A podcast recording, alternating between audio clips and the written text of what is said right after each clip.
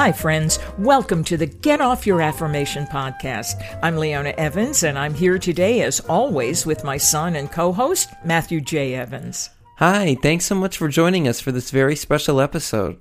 Yesterday, July 30th, 2020, we witnessed a most powerful and memorable event the memorial celebration of Congressman John Lewis, a powerful leader of the civil rights movement who served in Congress for over 33 years and who believed with all his heart in taking nonviolent action for civil rights, following in the powerful footsteps of his friend and mentor, Dr. Martin Luther King Jr. John Lewis inspired all who knew him and was relentless in his faith and dedication to equal rights for all people and protecting and defending the Constitution of the United States of America. He was a true believer in democracy, equality, and the power of love. The moment that made the biggest impact on me during the memorial service was during President Obama's eulogy. He said it is clear that now, more than ever, we all need to take action to ensure the protection and expansion of the rights of all people that to honor John Lewis, we have to continue his work in every possible way.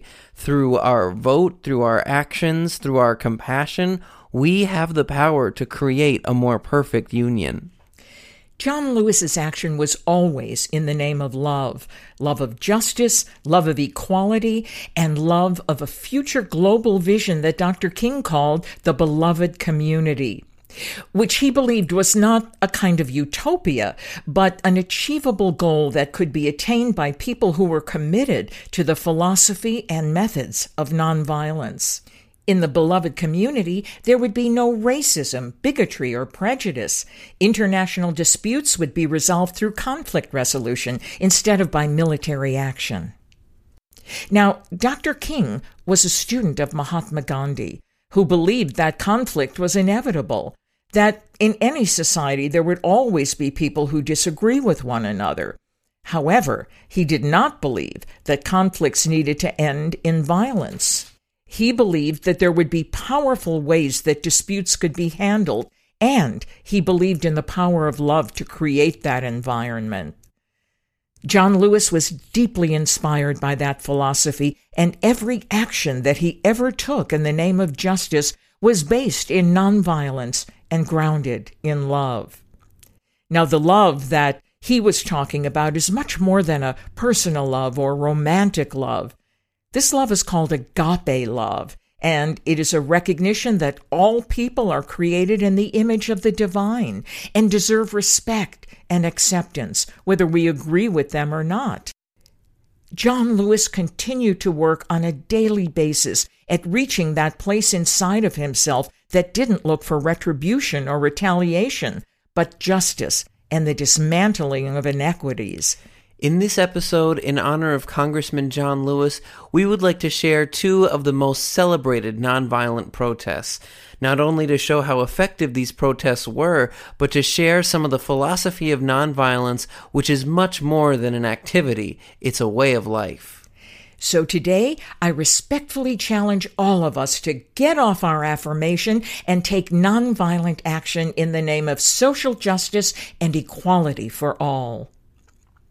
Now, let's begin talking about one of the great nonviolent protests of all time, the Salt March of 1930 in India, led by Mahatma Gandhi. Now, Gandhi had a clear understanding of his philosophy of nonviolence and wanted people to be clear that nonviolence was not in any way passive. Gandhi didn't support non action in the face of injustice. Instead, he encouraged people to take a non-violent stand against anything that would demean or oppress humanity. He was not against taking action, only the use of physical force. He called his philosophy Satyagraha, S A T Y A G R A H A, Satyagraha, which he translated as soul force. He believed those who practice Satyagraha must be grounded in love and a willingness to take on legal penalties. In other words, they were aware that they were committing civil disobedience and were prepared to face the consequences in a civil way. Now, the Salt March took place in India during the time of British rule. There were so many injustices that the British government imposed on India, including a law that prevented Indians from manufacturing or producing their own salt. They were forced to import salt from Britain at a very high price, which was very insulting and degrading. It was also a great hardship to the many who could not afford it. So Gandhi decided to launch a satyagraha campaign focusing on the issue of salt. Gandhi wrote a letter to the British Viceroy asking for a repeal of the salt tax. He informed Viceroy Irwin that if his letter was ignored, he would launch a civil protest. The Viceroy didn't reply, and so Gandhi went ahead with his plans.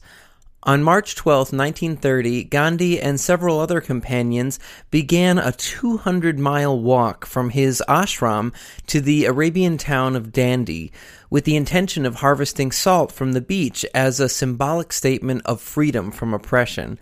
On the way, Gandhi stopped at dozens of villages denouncing the salt tax, and in a matter of days, thousands of Indians had joined the march, including journalists from the New York Times and other newspapers. When they arrived at their destination and Gandhi performed the illegal act of picking up a small piece of mud filled salt from the shore, the salt satyagraha officially began and Gandhi was arrested. In the following weeks, people came to the seaside in droves to harvest salt, and approximately 80,000 people were arrested, and many more were assaulted by the police. Journalists witnessed hundreds of Indian protesters being beaten over the head, and not a single one raised an arm to strike back. Stories of these amazing events circulated widely in the international media, which caused great sympathy for India and much humiliation for Britain. When Gandhi was released from prison, he was more revered than ever. Time magazine honored him as its 1930 Man of the Year, and the British Viceroy agreed to negotiate with him.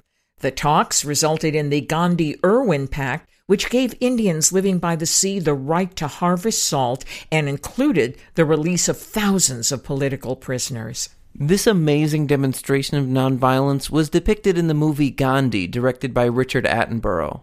It's almost overwhelming to imagine so many people being arrested and that much state sponsored violence, and it's even more difficult to watch it on screen.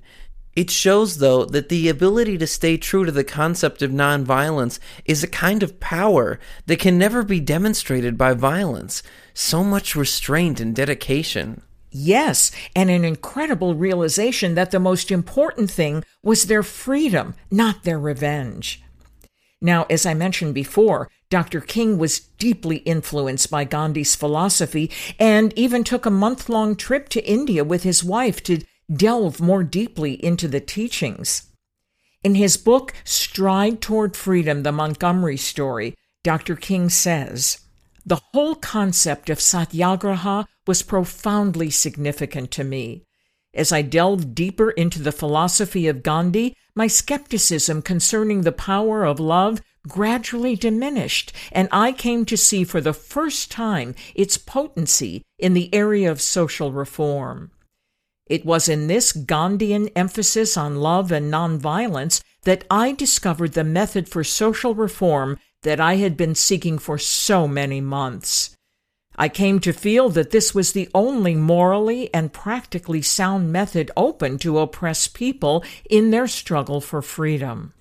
And this philosophy was so important to the leaders of the civil rights movement.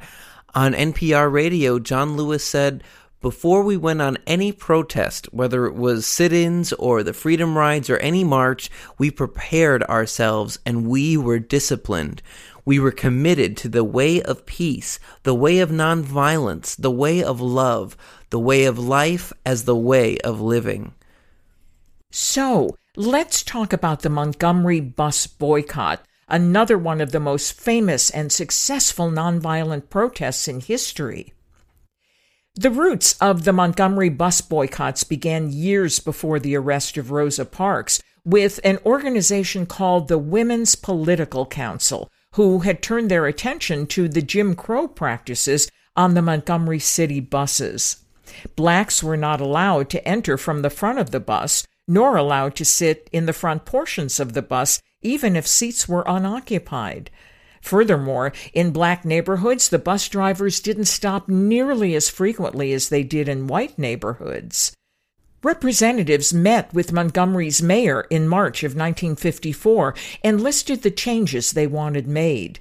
Mainly that black people would be able to enter and sit in the front sections of the bus, and requesting that buses stop at every corner, the way they did in white neighborhoods.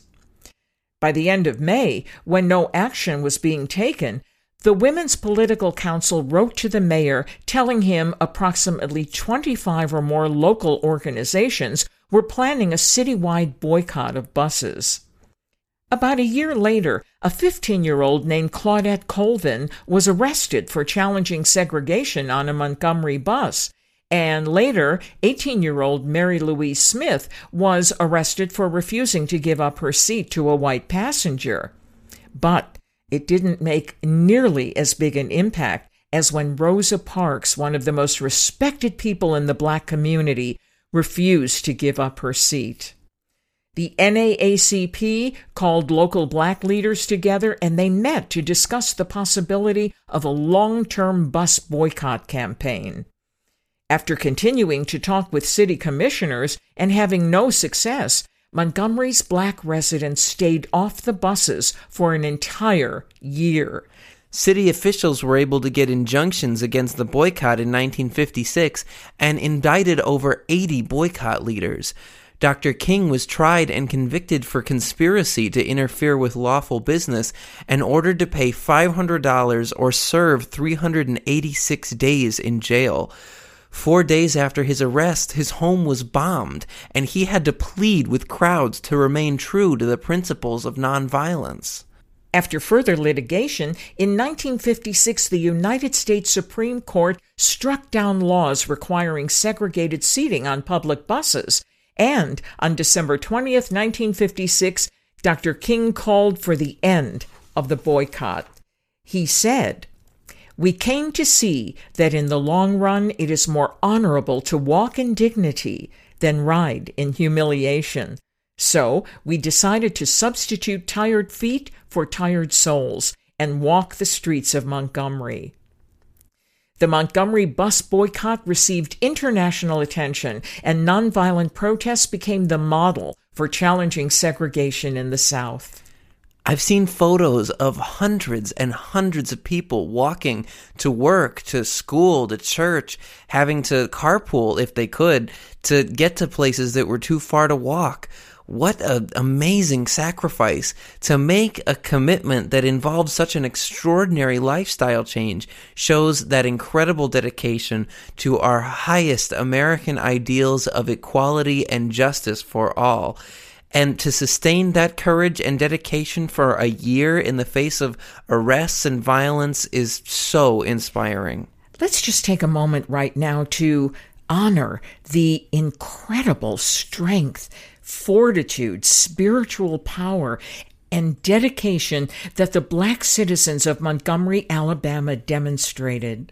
To be able to come to the realization that their freedom was more important than their comfort to understand the importance and the power of nonviolence and to do whatever they had to do to walk, to form carpools, hundreds of carpools, and to be able to realize that in order for them to make a living, they would have to find a way without public transportation to get to work and back.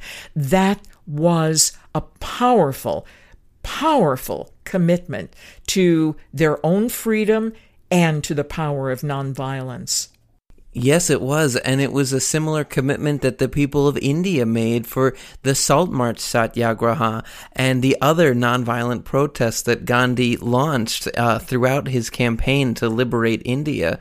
There have been so many examples just from those two groups alone of successful nonviolent protests that we can model our own actions after, look up to as role models. It is so inspiring to learn these elements of history, even though they're difficult to learn because these are times of tremendous oppression and conflict and it's so much violence to, to witness and to internalize, but it's so important to see the light at the end of that tunnel that we can work toward.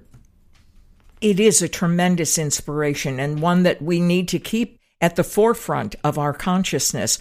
Those people who were willing to risk their lives for the idea of freedom and equality can take great pride in having realized that the real victory is not to smite the enemy, because that just sets up a dynamic, the, the culture of violence that we've lived under for thousands and thousands of years.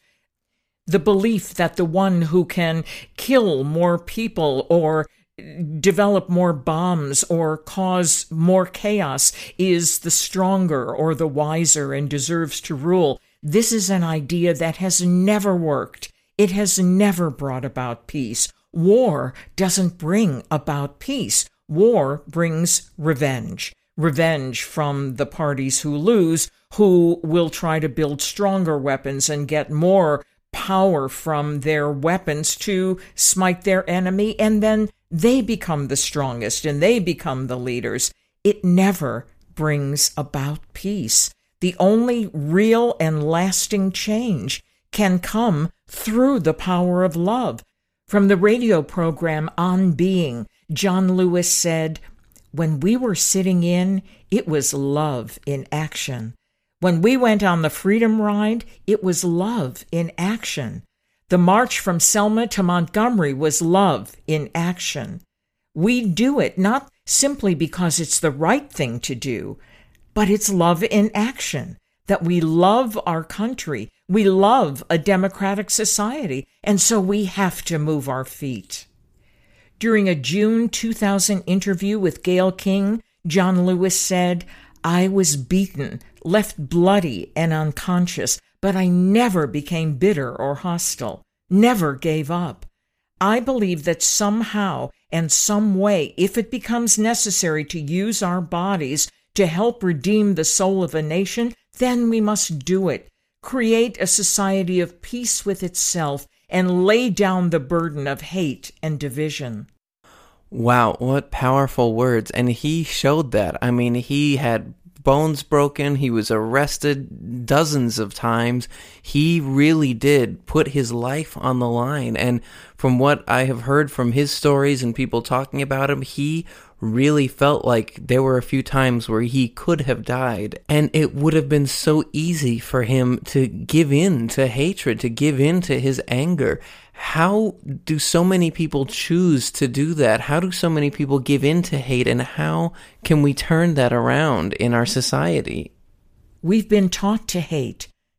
Children don't hate for no reason. Children are taught to fear and hate others. Children are taught that we live in a win lose society and that unless we get ahead of our enemy, unless we make sure that they don't kill us, we have to kill them. We have to attack them. We have to outmaneuver them. We have to do whatever it is that we can do to stay on top. That's what we're taught.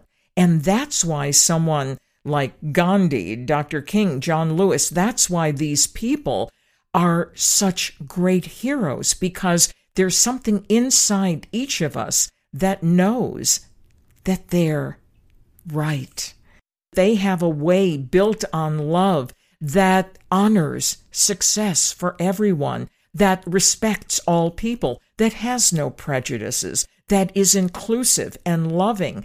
And until more people realize that there's nothing to be afraid of in trusting and in loving, we will continue to live in a culture of violence, but not necessarily for that much longer because our planet is in danger of destruction right now, isn't it? Yeah, it is. Um, one of the things Gandhi talks so much about is the violence that we commit not only to ourselves and to those around us, but the violence that we commit against nature, against the world, against the environment, being intrinsically connected to that. That the only way we can really eliminate a culture of violence is to repair the relationship we have with every aspect of our world, the people on it, and the world itself.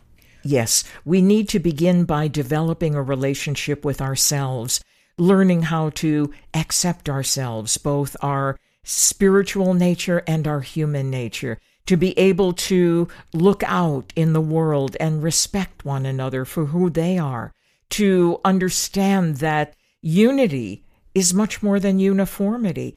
It is diversity within unity that creates the beauty and the harmony and the life, and that the earth is part of all of this. This is what gives us hope. And the change can be made, and our earth can be nurtured into wholeness again, and we can survive if we will understand and accept the incredible power of love in all of its magnitude. Let's take a moment to talk about the similarities between the Salt March and the Montgomery bus boycott. Number one, they became aware that there were unjust laws that were suppressing their freedom.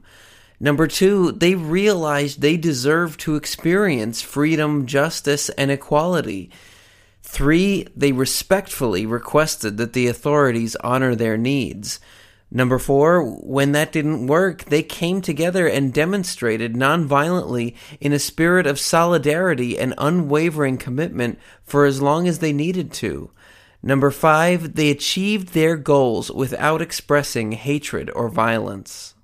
This is so important to, to realize the similarity, the way these kind of events echoed each other, because it shows that there is a model that works, a model that we can do today, that we already are seeing so many people do today, and we can add our voices to that. When we feel lost, when we feel overwhelmed, all we have to do is look at history and see there were heroes that did this before.